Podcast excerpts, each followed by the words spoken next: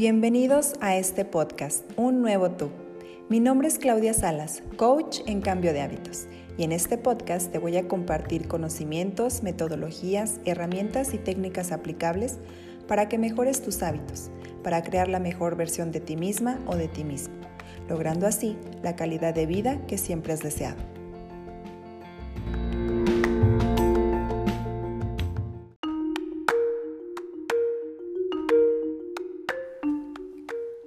Nuestra mente está dividida en dos tipos de mentes, la mente consciente y la mente subconsciente. Esta última es la que se forma de nuestras experiencias en la infancia.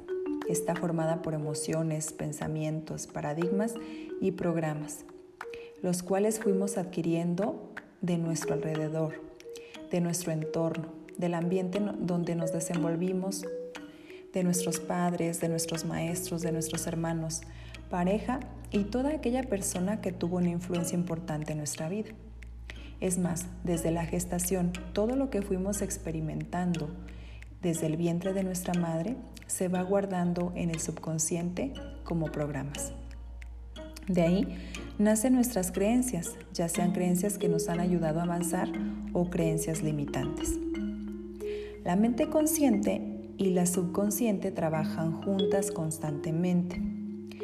Lo ideal es que la subconsciente esté llena de programas, emociones, pensamientos positivos que nos ayuden a crear y conseguir lo que nuestra mente consciente quiere, es decir, lo que nos proponemos, nuestras metas. Pero en realidad no es así, porque nuestra personalidad, nuestro subconsciente, fue influenciado por nuestro contexto de infancia, como ya lo mencioné. Y esto no quiere decir que no podamos cambiar.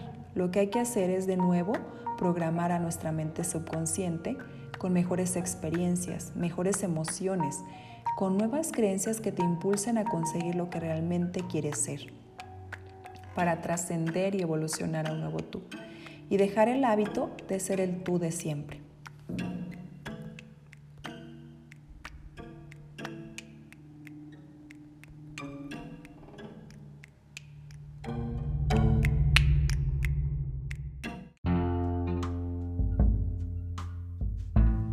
Hoy les voy a compartir algunas recomendaciones para dejar de ser el tú de siempre. Número 1. Define tu identidad. El primer paso y un componente clave para la creación de un hábito es el definir en qué tipo de persona nos queremos convertir. O dicho de otra manera, cuál es el ideal de vida que estamos buscando. Los comportamientos son un reflejo de nuestra identidad, por lo que hay que visualizarnos con nuestra nueva identidad en lo que te quieres convertir, por qué quieres cambiar y qué te motiva a hacerlo. Número 2. Selecciona un hábito. Empieza con un hábito sumamente sencillo. Este hábito debe ser realista y sostenible en el tiempo. Incluye un solo hábito a la vez. Número 3. Define señales o detonantes. Hay que definir e identificar lo que nos recordará hacer o iniciar con el nuevo hábito. Estos recordatorios pueden ser desde visuales o inclusive alarmas en nuestro celular. Pueden ser señales para iniciar el hábito. Número 4. Diseña tu ambiente para el éxito. Al igual que las personas, las cosas que están a nuestro alrededor también tienen una influencia en nuestros comportamientos. Un ejemplo claro es que si piensas tener una buena alimentación, prepara tu ambiente, o cocina para no tener ningún tipo de alimento que no desees consumir.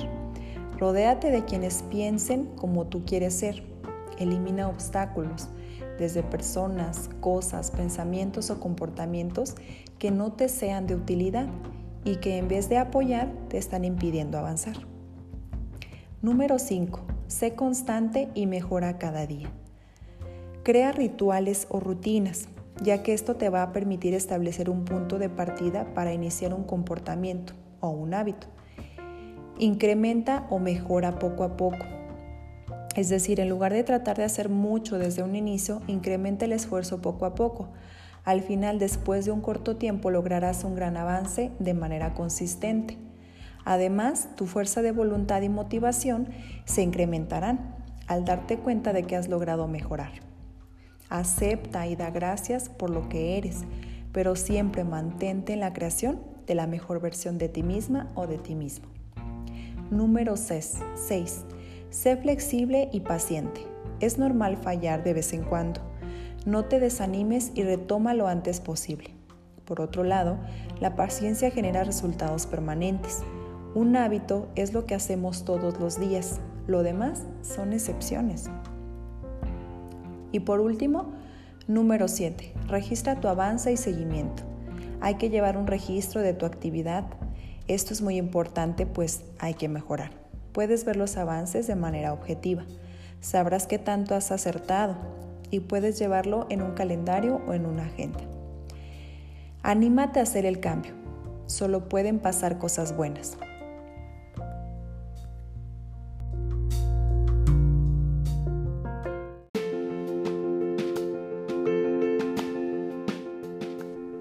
Y recuerda, si eres consistente con la acción, se formará un nuevo hábito. Espero estas recomendaciones les sean de utilidad. Me despido no sin antes pedirles, si hay algún tema en específico que tú quieras que yo aborde, por favor mándame un mensaje directo en Instagram. Sígueme en Instagram como arroba claudia-salasv o encuéntrame en Facebook como Claudia Salas Coach en Cambio de Hábitos. Y comparte este podcast con alguna persona, ya sea de tu familia, equipo de trabajo, amigos o alguien que creas que le puede ayudar a fortalecer su vida, su persona, o compártelo en tus historias de Instagram y no olvides etiquetarme. Bueno pues, yo los espero en el siguiente episodio. Hasta la próxima.